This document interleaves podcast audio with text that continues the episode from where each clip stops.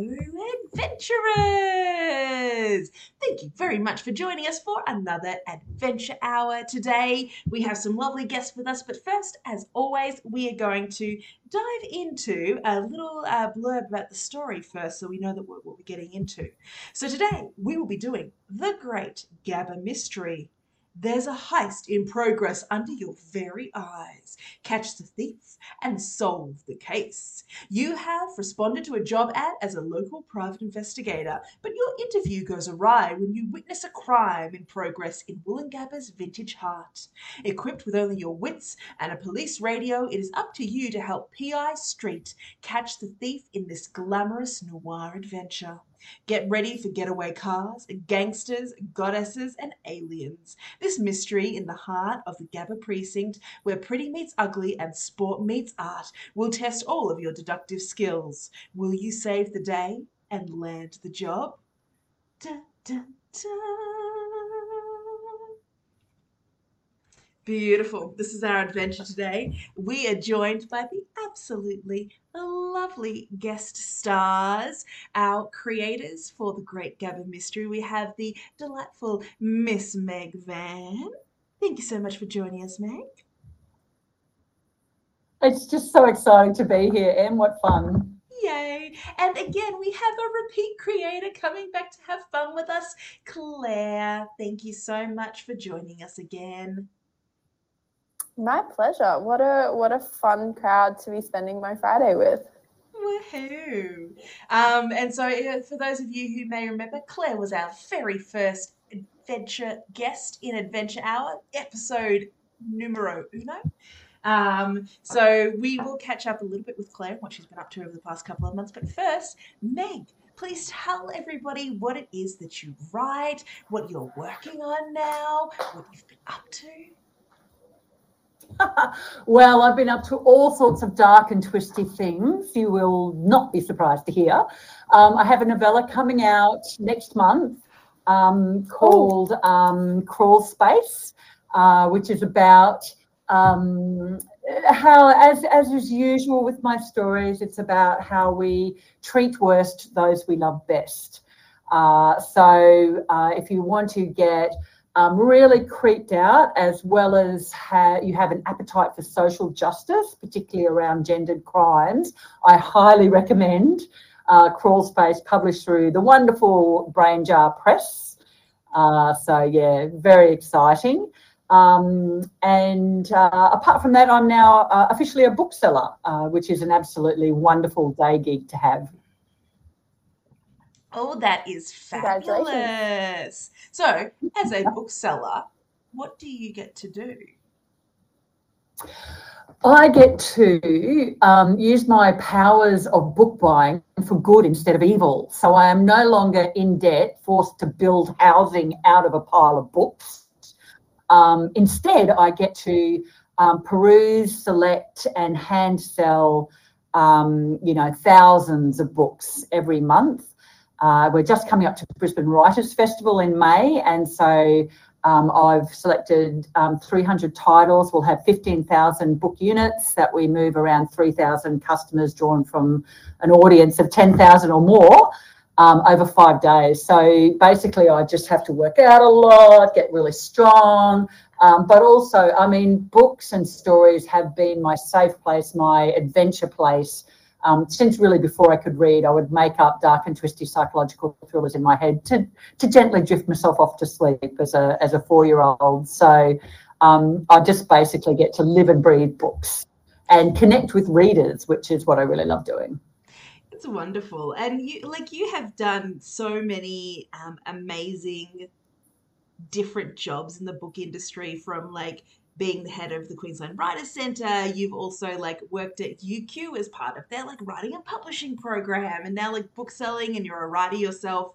Do you have like any like favorite little bits of like things that you've learned or done?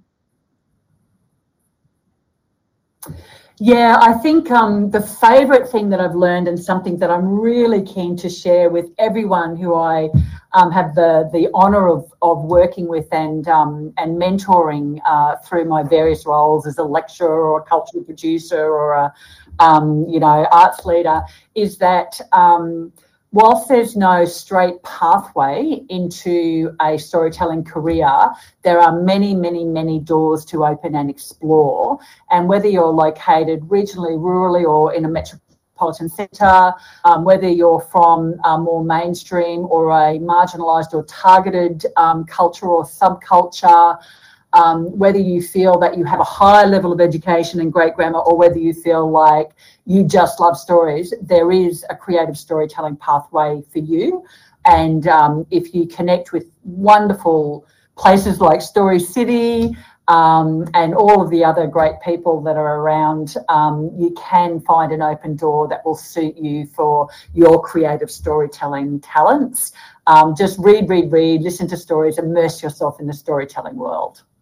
And I I wonder what also your take is having come from like university institutes that teach creativity and then also having seen into like um, areas more like the Writers' center where it's more um, less like a multi-year degree and more like picking up expertise from individual people who have done different things. Like do you think that there is a a better way of like learning to be creative? Like how how what are the pros and cons of each of those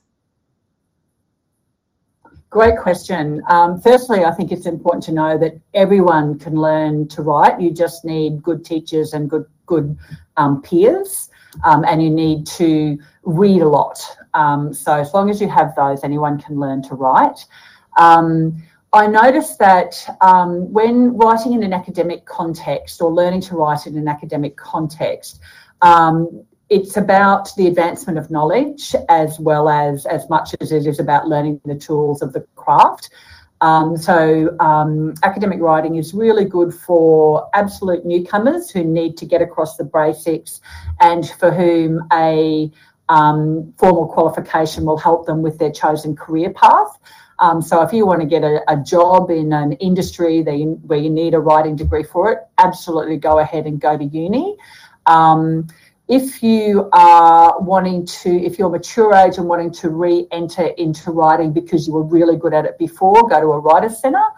Um, or if you have done a degree and you're maybe working in an industry you love, but you're not writing to your passion, so you might be working doing high level communication strategies for a government department, but really what you want to do is write um, erotic romance, then head along to a writer's centre and dive into your niche. They cater, writer centres cater beautifully for niche and also um, career development. Mm, I love that.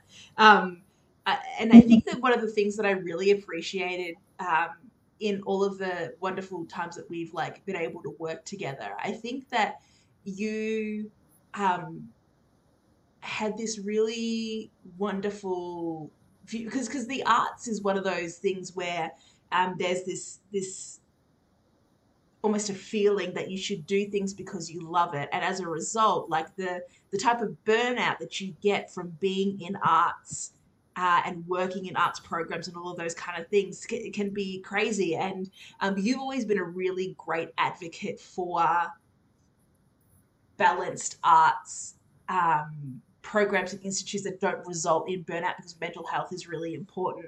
I just kind of wanted to dive into that a little bit because um, you have always been just a great voice of reason um, for that for me. And I know that as a result of having worked with you, I put boundaries in place in my life that have definitely made my mental health better as someone who works in the arts and creativity. Oh, Em, that's just such a beautiful thing to say. I feel just really just honoured and, and fueled by by you saying that because I also really admire your work ethic, your creativity, and the way you marry your um, love of a great idea with your ability to pay the bills. Like just absolutely outstanding. Um, I guess I don't really think of myself in my early days in an arts um, career of being great with boundaries, but it just so happened that when I really plunged into an arts career, I had young kids. So I just had to draw a line because otherwise I'd get, you know, sued for neglect.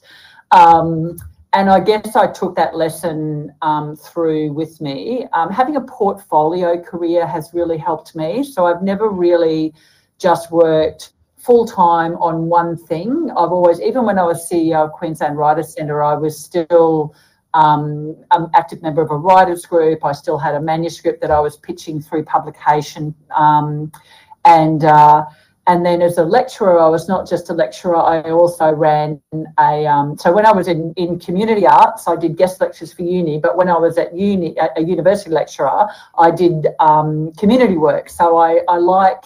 Um, having touch points across different parts of the creative industry and the book sector um, just really helped me if I felt like you know I was struggling with my self-esteem or a lack of perceived lack of progress in one area, I could be bolstered by being really feeling really highly valued and successful in another area. So I had that balance.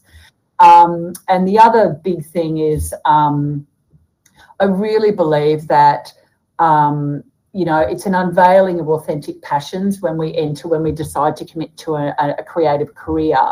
Um, and it took me a while. I really knew it was about books and storytelling, but I didn't really know where in that. I knew I wanted to write, but I knew I wanted to do community development as well. Um, so just having a bit of freedom to um, um explore the industry, but I didn't explore it in a taking sense. I came to it with a sense of generosity and curiosity, and I really, really respond um, positively to people um, in the industry who have those same qualities, who are, you know, ethical, generous, and curious. Um, because it just allows you to have really open, authentic. We can be as quirky as we like, um, but it just comes with a, a, feeling of cultural safety and of personal responsibility um, that enables just a really, really healthy, you know, you can clear, you, you, you, don't have to put up with any toxicity in your working environment and just end up connecting with really great people. So, by that sort of pay it forward approach, like if I meet someone who I perceive might be able to open up a create a professional opportunity for me down the line, I don't thrust my business card at them and demand they follow me on Twitter instead or Twitch um, thrill sister. Um, instead, I look for ways that I can be of service to them. And that has been a really kind of successful way for me to always feel supported because people are always happy. The other thing is, as it says in the introduction to the Great Gabba Mystery, um, embrace both sports and arts because both are really important for holistic wellness. So, mm-hmm. Um, like um, Chuck Wendig always says, you know, writing is involves a lot of bum glue, but eventually you've got to leave yourself up out the chair and move your body around to maintain holistic, maintain holistic wellness. Yeah, 100%. So I go to the gym, I lift up everything, so I put them back down again. and as a bookseller, you found the great combination between physical and.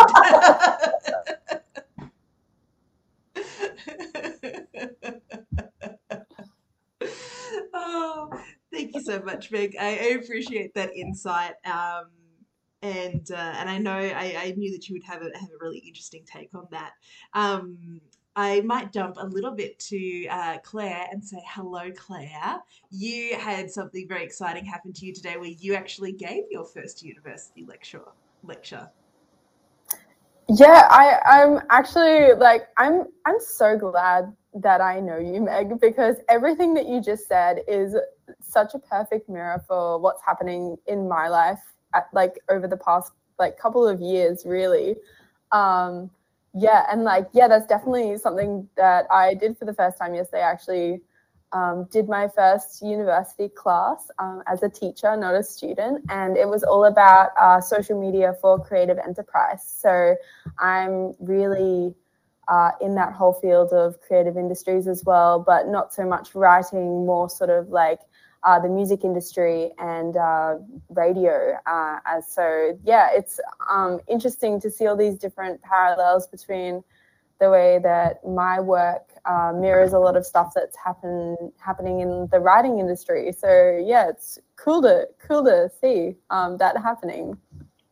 Um, when when we had a chat at the end of our, our first episode last time, Clare, um, you actually gave me like a little insight into like how you ended up in Sydney and kind of built the career that you currently have. I think it's it was so fascinating and interesting to hear how you did that.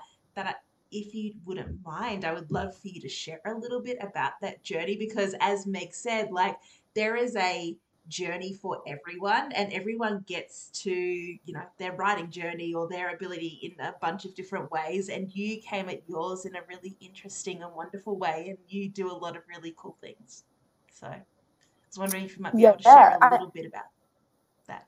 I mean, um, so my whole story, I guess, I I have always been a creative person, um, but I have always had different outlets for my creativity. I really um, have never tried to uh, consign myself to a particular art form. Um, I was an illustrator for Story City, and that's definitely um, a type of art that I really enjoy creating. Um, but initially, when I left school, I didn't really know what I wanted to do, um, but I loved writing. I wanted to be a writer. I thought that was absolutely the the trajectory of what my career was going to be like. And more specifically, some of the stuff that I really loved writing about, I loved writing sort of like long form editorial pieces about life and creativity and particularly music. So when I left school, I fortunately got into um, a communications degree, and I was sort of like, okay, I'm going to go here, I'm going to learn to write, and I'm going to be a music journalist because I love writing about music and arts, and that's a really easy way to kill my birds with one stone. Um, so I started doing that and studying that, and um, you know, time went on, and I was still doing art. I had my own art business at the time where I was um, doing illustration jobs and graphic design jobs for different businesses and government organizations and university societies, all sorts of things. Um, so it was all going at the same time. And um, I also was working uh, as a lighting technician in like nightclubs because I had done that certification when I was still in high school and I loved pretty lights and performance and you know i'd done a lot of stage performance in school. So yeah as i said doing all the different types of creativity. Um, i was also a dance teacher for a little bit as well. So yeah doing everything. Um, but eventually what happened was um, i got the opportunity to do a internship in the music department of a radio station where i could write about music all the time um, and I was like, this is such a cool opportunity. I just get to hang out with people that love music all day and write about songs that I love and process music and hear new music. And I could easily just do this forever because like it, music is absolutely the spice of life, right? So I um, went and did this internship, and I think it was about four months. And um, I would basically just come into this radio station and argue with my uh, supervisor about what songs were good. And um, at the end of the internship, uh, they were sort of like, Clare, we thought you were going to be really shy at the start of this, but um, turns out you can talk a lot. You should think about doing your own radio show. And I was like, oh, I've never really thought about that. Um, but I guess, like, yeah, if you guys think I'm up for it, I'm willing to give it a go. Um, and that turned into about eight years of radio love for me. It's something I never chose to do, but absolutely fell in love with. And my technical background with the lighting design lent itself into uh, doing radio production. So I sort of had a crash course in producing radio and then got to the point where I was able to train other radio announcers and producers. And that all progressed just through my love of the content that I was creating and the people that I got to meet. And um, yeah, and then I ended up becoming the marketing coordinator for that station, um, just through like my studies and being there all the time. And um, all of that sort of happened.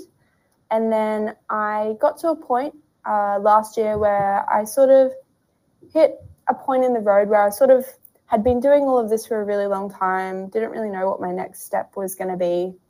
And I was like, you know, I could easily stick around and try and do the same old thing, or I could, you know, try and mix it up a little bit. So just sort of started applying to different jobs around the place. I'd just gotten my master's degree um, in digital comms, like uh, in like communications. So I was very good at like data analysis and um, you know doing marketing and all those sorts of things. Um, and I got offered a job here in Sydney in the finance industry of all industries um, definitely not an industry that I thought I'd be a part of ever. Uh, but it was an opportunity nonetheless to relocate my life and try something totally different. And I had no strings attached in Brisbane. Um, so I was like, you know what, let's let's do it. Let's move to Sydney and see what happens. Um, so I moved there and worked in the finance industry, um, which was a great experience. But I really quickly learnt that although the job was something that I could do the industry was not an industry that I loved. Um, it was very interesting. I learned a lot about my own finances, first of all, but a lot of other things. Um, and then one day I was on my lunch break and I got a call from a big radio station here in Sydney and they offered me a contract. And I was given the opportunity again to work in music radio. Didn't even have to do an interview, um, just had to say yes or no. And so it was sort of like a no brainer for me. And I said yes. And um, from that experience, uh, I got back into music radio and back into the music industry and back into radio. And now I work um, at two different radio stations, oh, th- two different radio stations in Sydney, um, a community radio organisation that um, looks after all of Australian community radio. And I also work at an arts university where I get to engage with all of these wonderful students that are studying things like music, um, game design, animation, like all sorts of wonderful uh, creative souls. So, yeah, that's where I'm at now. And I'm teaching there now. right the twisty turny pathways that you kind of end up in when you when you when you say oh okay, you think I'm a good talker? Yes, I will do the thing. I'll give it a shot. Like, oh, you would like yeah. me to try out this? Okay, well, I mean, it's, it could just go horribly. That's fine. Yeah, I am. I am the number one advocate for giving it a red hot crack, Em. um, beautiful. Well, okay, so uh, we are now going to be diving into our adventure the Great Gabba Mystery today. Um, and uh, I don't know, are, are, both of you ladies interested in maybe if I do the narration? Do, are you ladies interested in maybe doing some of the the voices that appear in this here story? Are you up for that? Meg, yes. How do you feel about it, Clare? Yeah, sure. Uh, my, my connection, unfortunately, is a little intermittent, so um, I'll, I'll play along as much as I can. Sounds good. Not yeah, to worry. I'm with you, Meg. We'll we'll see how we go. okay. All right. So uh, we are starting. Uh, for those of you who are playing by podcast afterwards, uh, we are starting here in the uh, the absolutely lovely Woolloongabba district. Um, you will uh, see that we are in this kind of little cul-de-sac kind of area here. It's a nice little vintagey sort of area within Brisbane. Uh, it's got these very cute lamps that are uh, street lights. Um, so you've got um, just some, some beautiful kind of umbrella lampshade looking lights that are in and around here. Uh, across the road, you you can't see it. Um, uh, um, uh, over the building at the moment, but it's the uh, the Woolloongabba grounds. Um, that is where uh, a bunch of uh, Australian football is played, AFL, uh, the Brisbane Lions, uh, along with a bunch of cricket. Um, it is, I think, going to be raised and rebuilt for the for the Olympic Games in a decade or so. I think is the is the idea. There's a, there's a lot going on in the Gabba these days. There is, there is, and I, I do wonder how much of like the the areas that we'll wander through today will like be redeveloped by the new plans for that. But we will we will see. Uh, but as you can see, tropical Queensland. So, you know, we've got lots of palm trees here. We've got the, the river kind of yonder um, and uh, and some beautiful like fig trees and uh, and just, you know, a lovely kind of, you know, old school vintage vibe in this area. So to set the scene for that, uh, you'll see here also the lovely artwork from the beautiful Clare Neal. Uh, and uh, we see our very mystery thief there hanging out in red. Uh, so let's uh, let's get started on this adventure. Okay. The ad for assistant investigator said to meet PI Street outside the Woolloongabba police beat. You nervously scan the area. Times have been tough. You really need this job. The Gabba precinct has a quirky charm that draws all manner of folks, brightly dressed moths to its vintage flame. Shells of history cast triangular shadows across these bustling streets where old buildings are meticulously restored or deliciously abandoned. And of course, there is the Gabba Stadium itself, a massive concrete spaceship filled with the hopes and dreams of thousands, landed smack bang in the middle. Here is a place where old meets new, where pretty meets ugly, where sport meets art. It seems ripe for dark acts, the perfect place to kickstart your dreams of donning a trench coat, solving mysteries, and earning big money. Uh, Meg, I'm going to get you to be PI Street. Hey there, I'm Sizzle. PI Street. Are you my next appointment? You nod, but before you can answer, a voice calls out. Stop, thief! Help! Call the police! Footsteps beat towards you. Someone brushes past your shoulder. They're moving too fast for you to get a close look. You rub your shoulder reflectively, even though they didn't hit you hard. A crowd of people gather, pointing and yelling. A police officer steps out from the beat, looking harassed. Am I doing this? Go on, do it, Clare. Okay. PI Street. Why do you always seem to show up in the right place at the wrong time? Street whispers to you. That's Detective Adler. He's known me since I was just a kid growing up in this neighbourhood, playing on both sides of the tracks.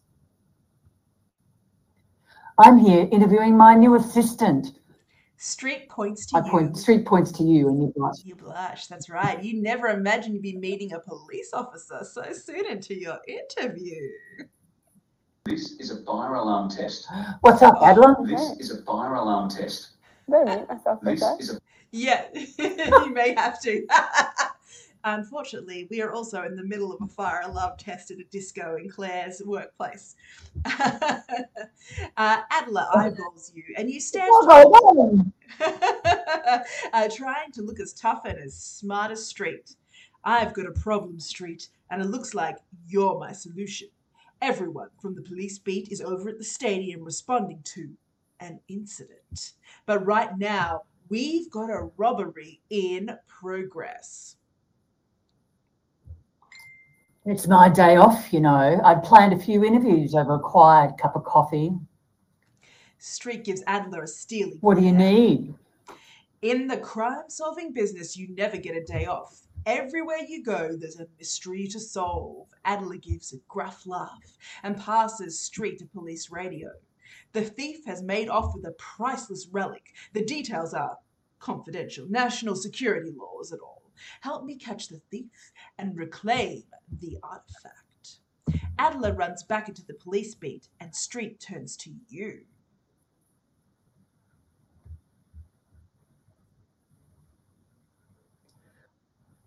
The thief ran straight past you. Did you catch a glimpse?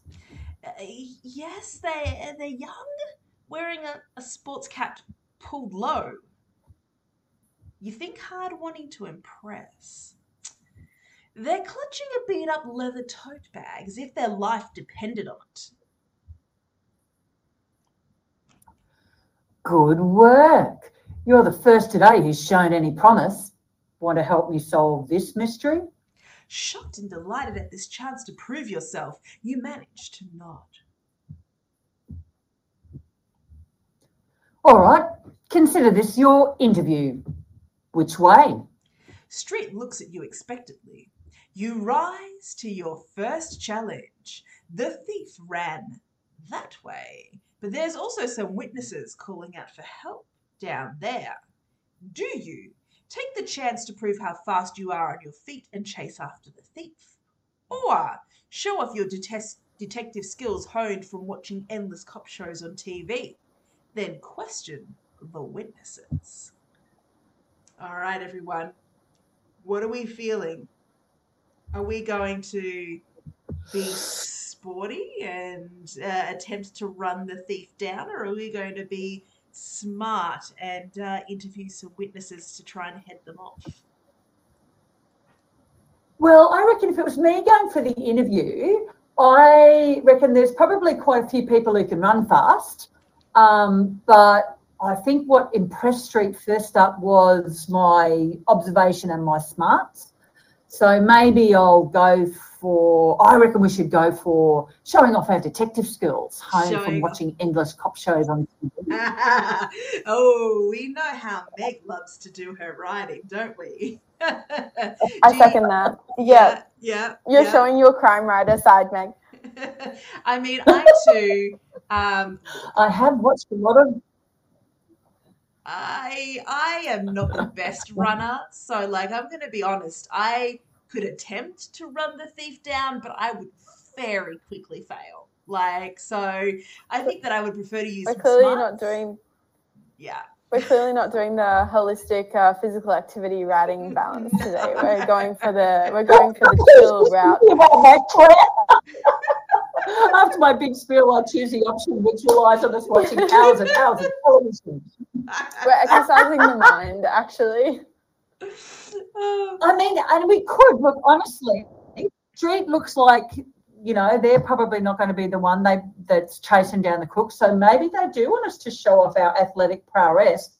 But do you know what? There's so much construction going on around the Gabba. I reckon if we tried to run off, we'd end up falling down a pothole. yeah, we need to know like parkour, like hardcore parkour right now to be able to run through. Up around the scaffolding, down through the new tunnel. And you, you have no idea what the parkour levels are of the thief that you're chasing. True, true. They could be experienced. Right? Exactly.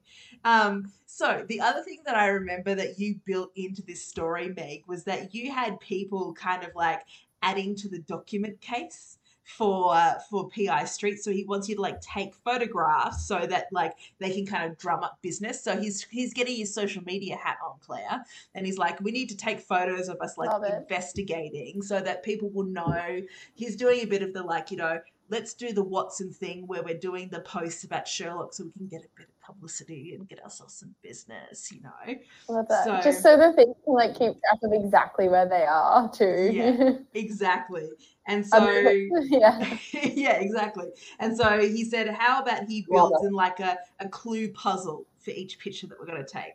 And so the one for this particular location is that uh, Parisian style street lamps are a key feature of this area. Um, and so Adler tells you that before the heist, the thief was seen lingering at a place where three lamps gather.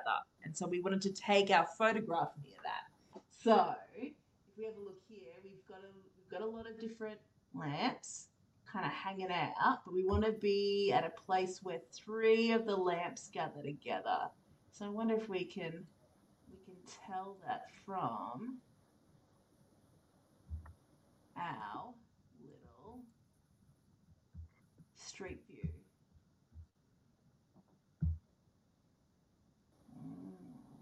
Hmm. I think this is probably going to be the area where most of them have gathered, isn't it? Yeah, like at the yeah.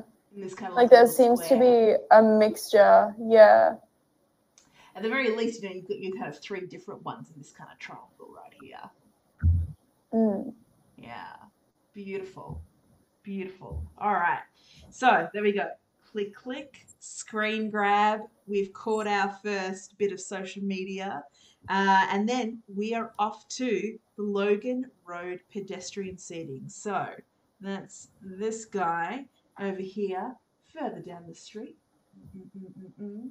This man's holding a very delicious looking coffee. Maybe, uh, maybe us armchair travellers can slurp along with him there. There's a beautiful. I- don't know if it's still there, but there's that beautiful Italian restaurant in that little precinct. Oh yes. Um, I couldn't tell you what it's called, but they have like their own wine importer that like goes to Italy every now and then and like brings back all this wine. Look at all of the um the the ghost Yeah. text. Still there, the wall of wine still there, and it also does the beautiful giant wheel of cheese pasta where they just bring out a giant wheel of cheese, plop Oh fresh, pasta, fresh cooked hot Yum. stir Making me hungry. cheese, and then put it on your plate with. Oh, my God, that sounds delicious. Doesn't doesn't I know what I'm of having for dinner. Right? Doesn't one of these places also have like a hidden speakeasy that's like downstairs as well?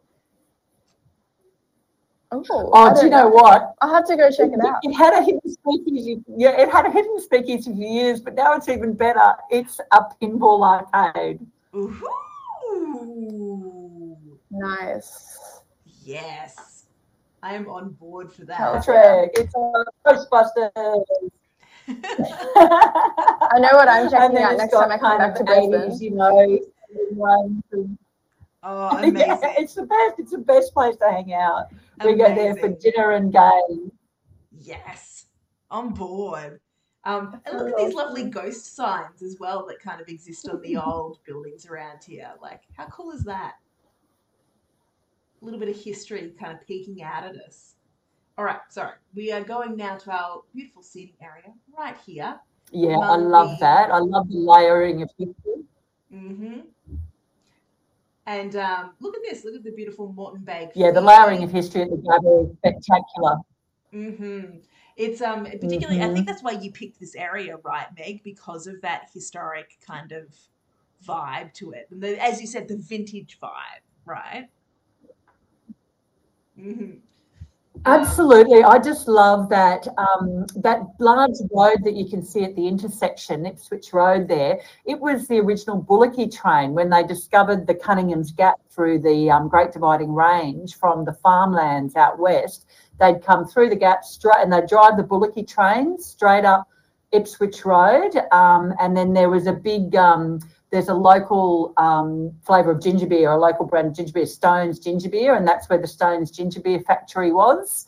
Um, so they'd stop off and have some ginger beer because it was so hot, and then they'd continue on taking the the bullocks and the farm produce down, um, and then um, they would be. Uh, um, and so I just love it. There's that really, really old history that you can still see in the geography of the place. And so I felt when I was writing this story that even though I knew there would be change and growth, um, that some of the old history would still peek through in the building facades and um, and the local characters as well. But also it keeps getting layered with this really interesting um, futuristic architecture as well. So once it's like the giant concourse into the Gabba and the new train tunnels and um, a few mega structures around it, I think that's going to add a whole nother level of wow to this story. Even if there's little bits of landmarks that have changed, there'll be exciting new things in their place that people can really use a jumping off point as they imagine their way through this story.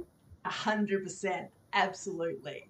Um, it and and the, the great thing that I love about Meg's story in particular is that we, if you go down a different branch, so there are like there are like eight eventual kind of branches that you go down. Each one ends up being a completely different genre, which I love. Like it, it, it is like one of my favorite things about this this particular story. Uh, okay, so we are now at the Logan Road pedestrian seating. Look at our beautiful uh, uh, lamp-like uh, structures here with the beautiful lampshades, uh, and uh, and we are uh, interviewing our witnesses. A dozen witnesses mill around the pedestrian seating area across from the old clock at the western end of the Gabba Precinct Mall. The air buzzes with tension. Your brain works overtime, trying to observe and catalogue details. You recognize a famous restaurateur in her fedora and pearls, talking heatedly with a violin maker, his Einstein fro shocked to greater than usual heights. Both locals, both revered in their game.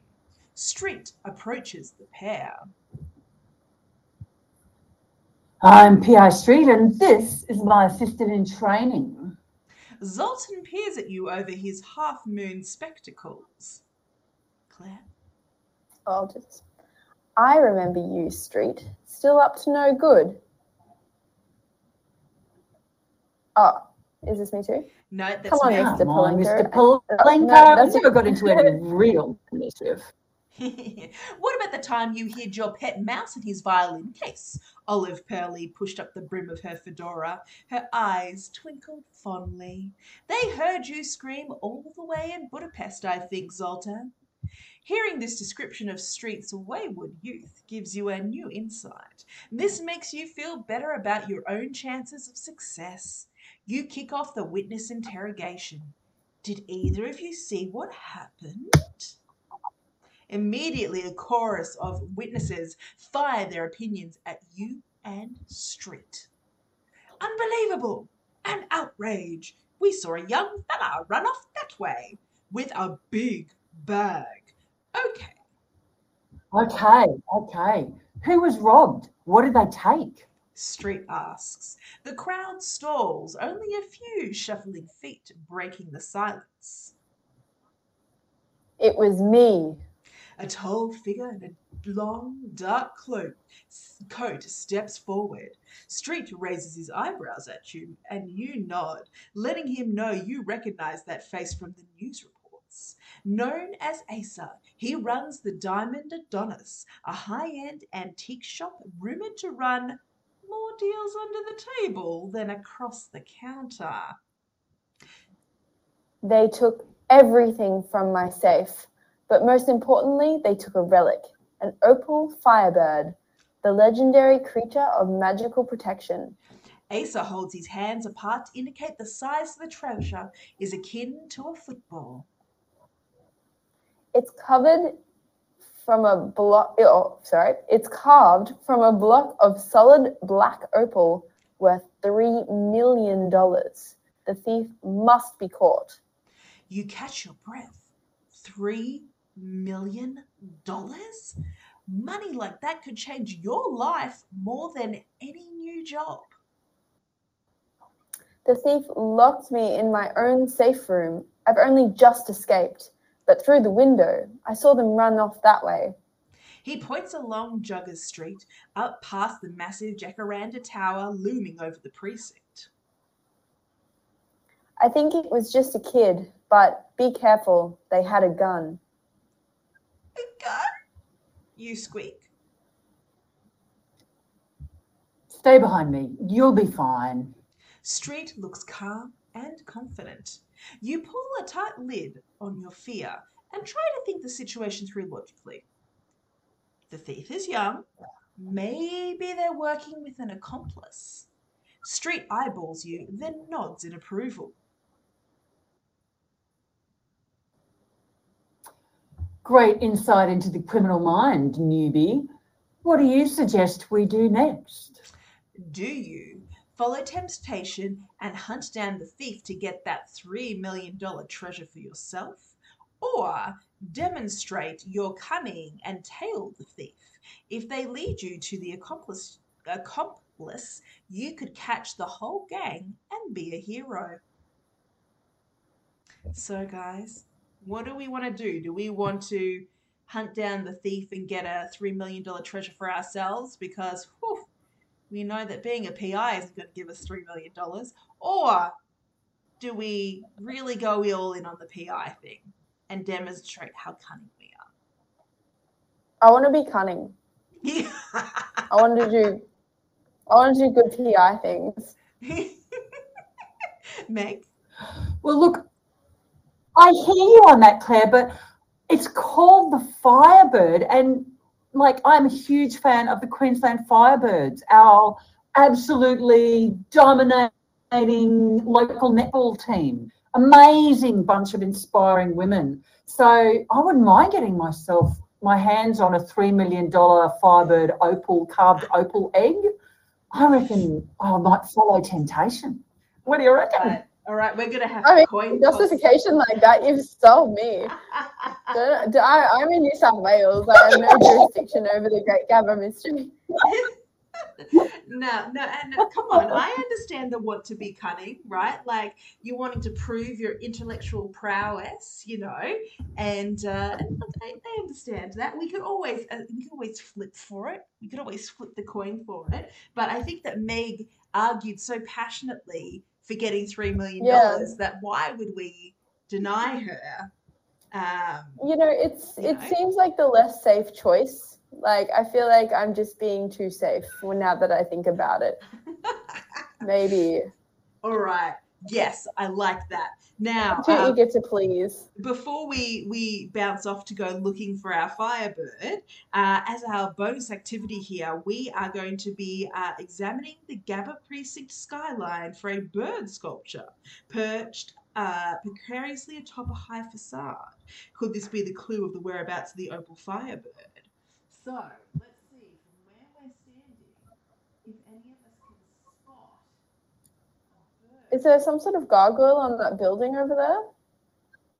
Maybe it doesn't look like anything kind of Like a this one over here. yeah, yeah, like a is that like a bird or something on top? That's the so those are the lights. Looks good. This is from the lights. Oh, can, can we get closer in there? Let's have a look here. Can I get on the other side of this? Can we go on the other side of the road? That's what I'm wondering. Drop me over here. Yes, we can. What do we got up here? Hmm.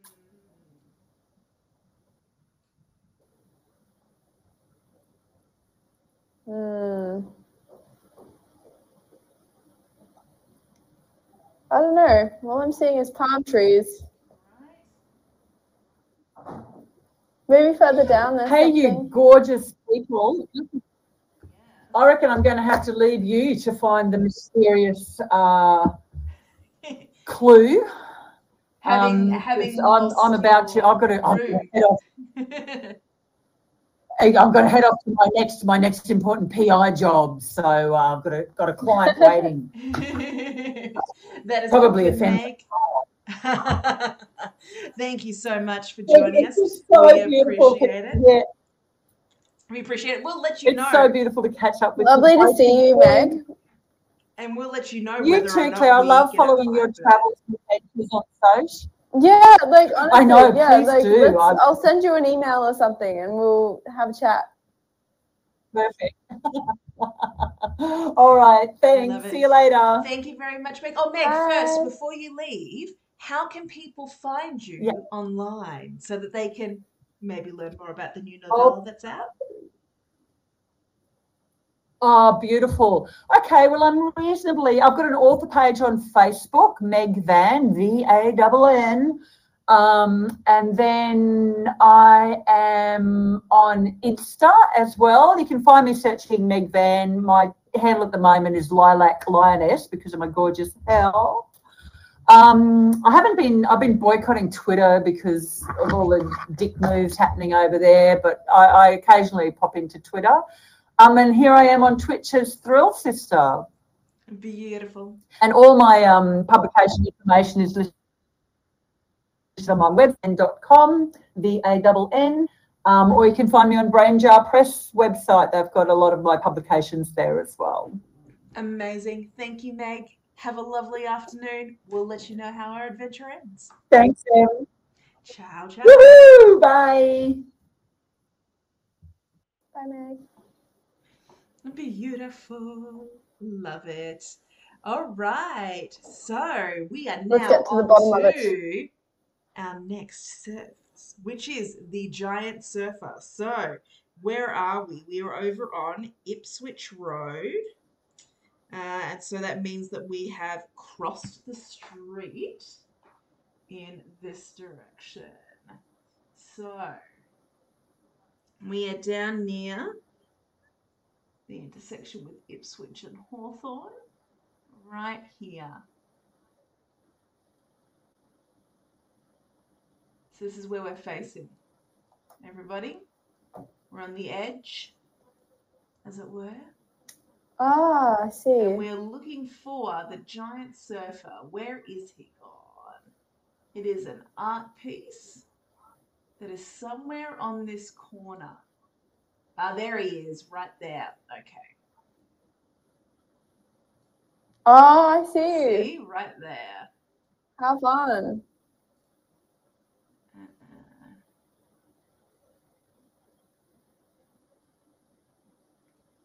Sun up high Right here. Look at our beautiful surfer. Isn't he lovely?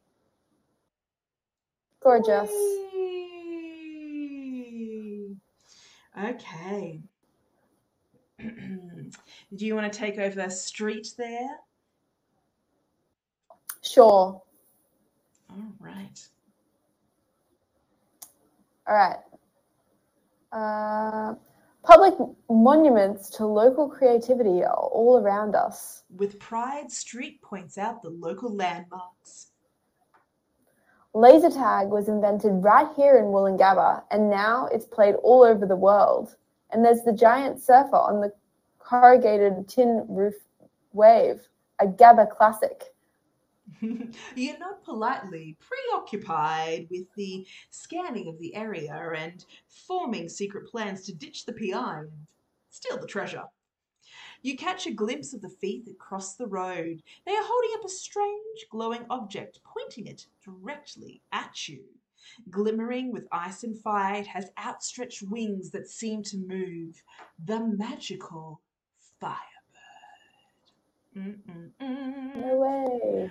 Something strange begins to happen. Your senses warp as the chaos of modern life seeps away into sepia stillness. The road becomes riven dirt. Bullocky carts clip clop by. Grit settles on your skin. You rub your eyes and look again. The thief is still pointing the Firebird at you, but they have swapped their sports cap for a bonnet and their jeans for a bustling black frock, richly draped over whalebone curves. Street! What's happening? Bewildered, you panic and hold out the police radio to him. Call for help. What's wrong, newbie? You look like you've seen a ghost. Street takes the radio and scans the area. I don't see our thief. Layered beneath the fading image of a modern white building on the corner of Ipswich and Hawthorne, a rough old wooden shack emerges, its rusted tin roof creaking in a stiff breeze. The thief disappears behind the shack, casting a nervous glance over her shoulder. She catches your eye, her bonnet shadowed face drawn with such grief that you clutch your chest in sympathy. You squint through shifting prisms of time to make out a hallucinogenic swirl. A modern mural painted on the side of the shack undulates as time seems to shift. Broad swaths of color twist and writher until the face of a powerful goddess forms in the sky. The woman in black holds up the Firebird, chanting in a strange dialect. Beside you, Street is muttering into the police radio, calling for paramedics. I don't know any medical history. We only just met, but it looks like some kind of fit or maybe a heart attack. Come quick. Street's form begins to flicker like an old film reel, blurring and dissolving. The Firebird grows huge. It raises its proud beak and lets loose a shuddering cry. The wind squalls with cat o' nine tail lashes. The face of the goddess merges back into the mural, while the woman in black is lifted off her feet, skirts spinning. The Firebird rises up beneath her, and she settles astride its mighty back, turning the winged beast back towards you, swooping so close you feel the breeze against your neck. The Firebird extends its fearsome talons and swipes deep through Street's ghostly form. Look out! you cry. Winds howl with wild longing, and the sting of magic is against your skin. Do you want me to be this chick? Do it. The goddess? Do it. He does not see what you see. Under the Firebird's spell, we mean no harm. She holds out one hand. Time is slipping away. Come, I need an innocent to help complete this. Innocent? Me? You call back, heart racing but determined to cover your fear. I'm Alice. I've traveled eons to find this magical bird. It has chosen you to help complete my quest. You reach up as high as you can, stretch and make your final decision. Do you reach up and take Alice's hand, forsaking your dreams of wealth to solve this mystery? Or do you grab the bird's talons and try to pull it to the ground, determined to defeat the sorceress and make this magical treasure your own? Clare, thoughts? I think we should reach up and take Alice's hand. That seems exciting. Right? Like I was like, Mm. okay, first, all for three million. Clearly, this is worth more than treasure. It's worth more than treasure, I feel. Right. Yeah. Like, because Mm. originally we went after it because we're like, oh, beautiful opal firebird, you know, named after the Firebirds netball team here in Queensland, you know, maybe $3 million worth. This seems a bit cheeky. It seems a bit exciting.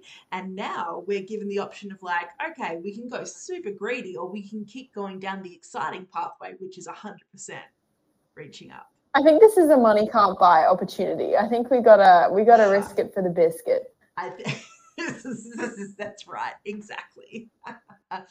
uh, so, for those of you who are watching on the podcast, the uh, the area that we're in right now, we are opposite this very funky kind of surf, skate, and sail shop.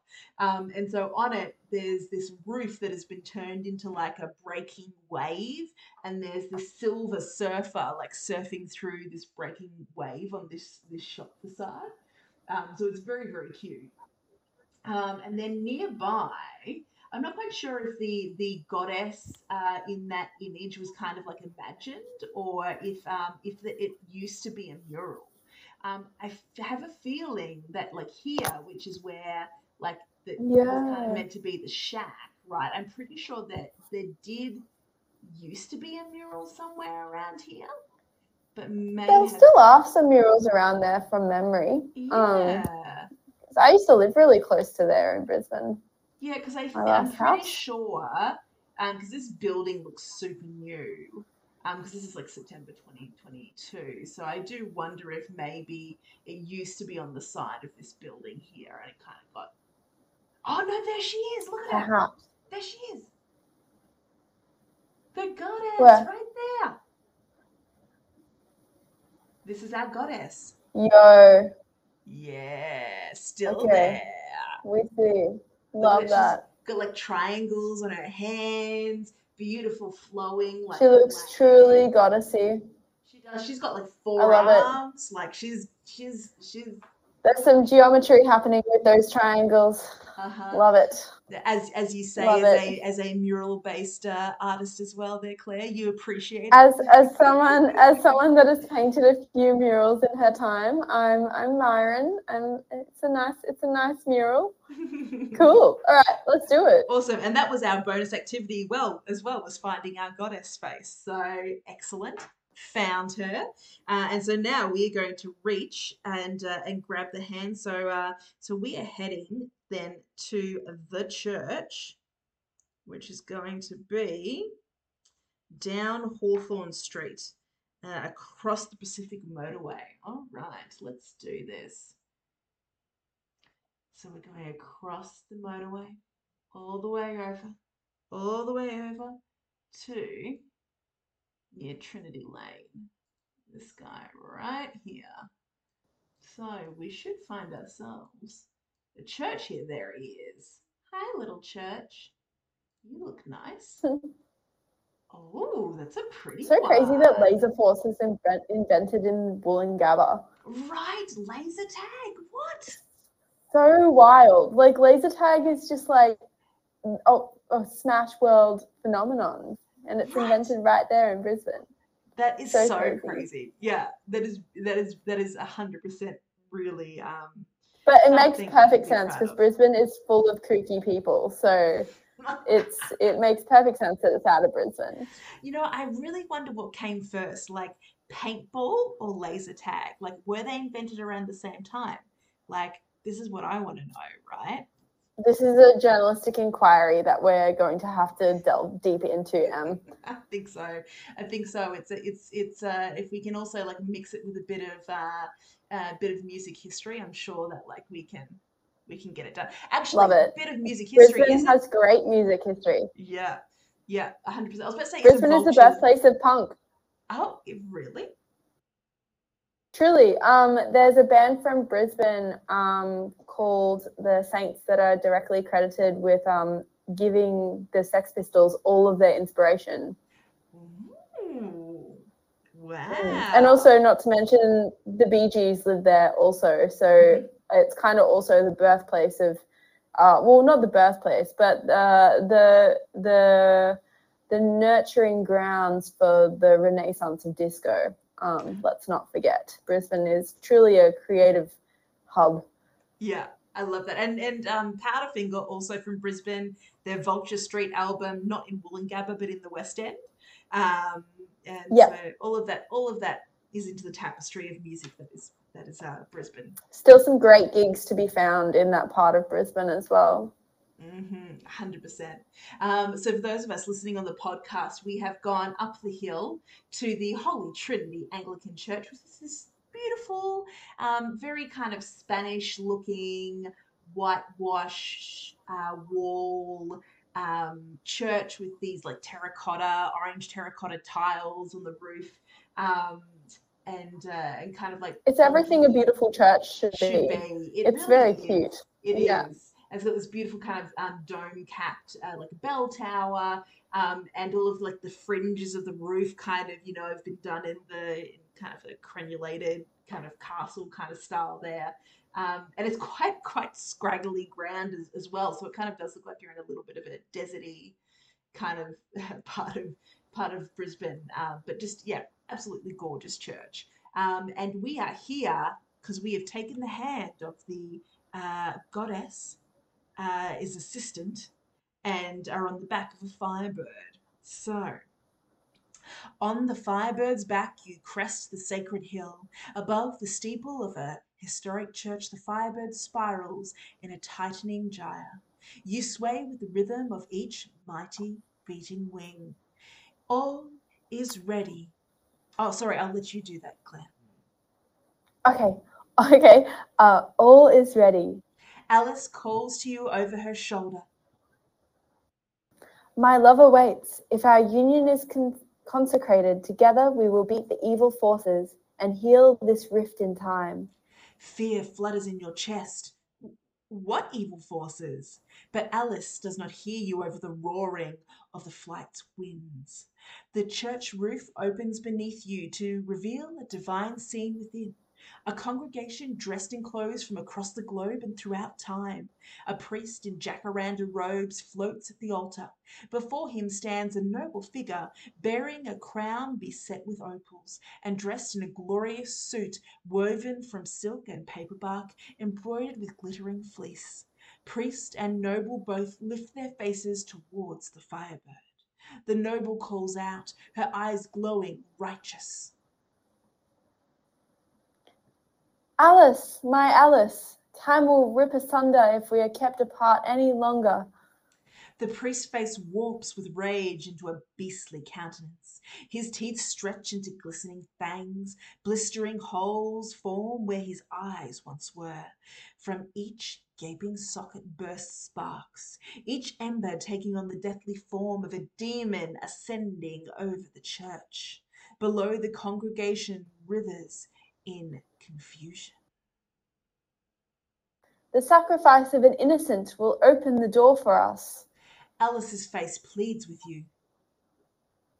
It's the only way to heal the rift in time. Closed minds have, have caused the fabric of the universe to fracture and split. The weight of responsibility sits heavily on you as you struggle to understand. M- mine's close to what? To magic. Alice's tears vaporize, the demon's heat blistering the skies. To love. You reach to comfort her. At that moment, the firebird turns and plunges its beak into your flesh. There's no pain, but you watch in shock as blood flows across the firebird's opal feathers, raining on the demons below. A screeching fills your ears, and you are buffeted left and right as they rise up and wail. Tensing beneath you, the firebird unspools an eerie cry born of all history and all futures, causing an image to form in your mind. You understand what you must do, you and this mighty winged beast. The firebird glides into the church. Alice slips from its back to stand beside the fine, noble woman before the altar. You watch as the face of the priest turns to human form, serene and wise. The firebird swiftly climbs back into the stormy skies. Demons stream after you, cloying fingers clutching at your clothes, winding around your limbs. The mighty bird curls its wings around you, hugging you tight against the opalescent feathers of its breast. Together you dive down towards the pristine spire. The demons trail the firebird's lustrous tail feathers, bound to your fate. Plunging into the shimmering depths hidden below the church, the last earthly sound you hear is the ecstatic cheer of a united congregation. Alice and the noble woman weave their hands together and hold them high, united in victory. You raise your hand in return and wave your last goodbye. Whew. Whoa, that was so not the ending that I was expecting. That was intense, man.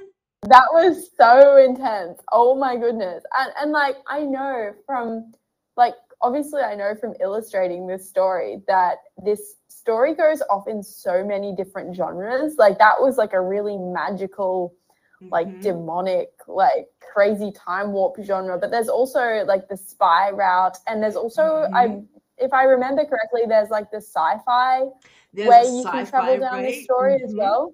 Mhm. Yeah. Yeah. So there's like a there's a So thriller way, there's like a spy way, there's like a general like private detective, cop procedural like branch, and then yeah, and then there's a science fiction alien branch. Oh my gosh, you can And- cover all of the genres. That was and- so cool. Mhm. And then I there's forgot how a good the sport story is. there's a sport branch as well, like where ends Classic, being like classic. a sports thing too. Um, but like look at What a testament to Meg's writing. right? Amazing. right? And Amazing. as she said, like twisted, dark, warped, and so and I loved here how like so the idea being that it was two women getting married, and because of the closed mindedness of the congregation, right, it's kind of like rented this kind of like time portal, and so you are essentially sacrificing yourself for all love. Right? Yeah. Marriage is not so just crazy. a marriage between a man and a woman. Marriage can be for everyone to show them. There's so many different layers to this story. Like Mhm. it's just like how lovely to just how lovely to have illustrated it. What a what a privilege. So Mhm. cool. I love Thanks, it. Thanks, Meg. Thanks, Meg. We appreciate uh, this wonderful story. Uh, five stars. That's what I'm giving this.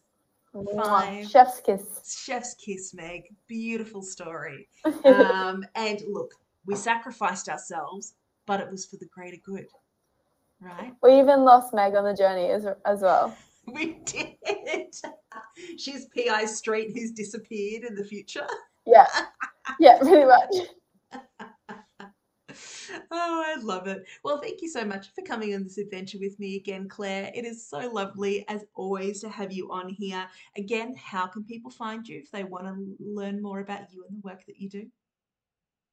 Yeah, I mean, of course, I have a website which is just uh, clarenealcreative.com, but I also have um, a page on social media and I also have an Instagram account that is Clare Neal Creates. Um, and I guess I, it's sort of a weird one because I manage so many different social media channels, but um, to get in touch with me, that's probably the best way.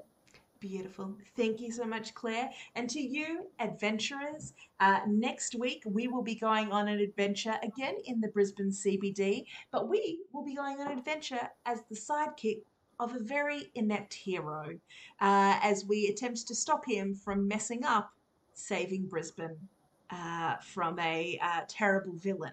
So that is going to be uh, next Friday night here in North America and Saturday in Australia. Uh, that's going to be with the lovely Lauren Sherritt, uh, and uh, and and that will be a uh, fun and comedic adventure hour. Uh, so please do join us. If any of you want to explore the twisty, turny, windy paths of the rest of Meg's adventure and the Great Gabba Mystery, highly recommend downloading the Story City app at about.storycity.app uh, and turning on spoiler mode. Uh, and then that way, if you don't live in Brisbane, you can see how the story would have ended if you had been making the decisions. And if you do live in Brisbane, recommend going out to Woolloongabba for the very least, just because it looks like this now, and who knows what it'll look like in the ten years that they start building things for uh, the the Olympics. So go out, check it Yeah. out now. it's such a cool history. neighborhood. It's such a cool neighborhood, right? Um, most people go to the West End or you know uh, Central and you know like Paddington. No, no, no. Woolloongabba. You could easily do a day trip and literally you could do a whole day trip and walk from like the Gabba right through to South Southbank and the West End. It's You just like the whole day. Yeah. You could, and that's and that's a fun walk as well. And actually, very close to Woolloongabba is the uh, Boggo Road Jail area, which was where Jason's uh, Jason's uh, monster story is. So like, so many different ways you can explore. Yeah. hmm Well, thank you so much for a couple of us, Clare. stories. That's right. And uh, Meg, again, thank you so much for joining us. And uh, and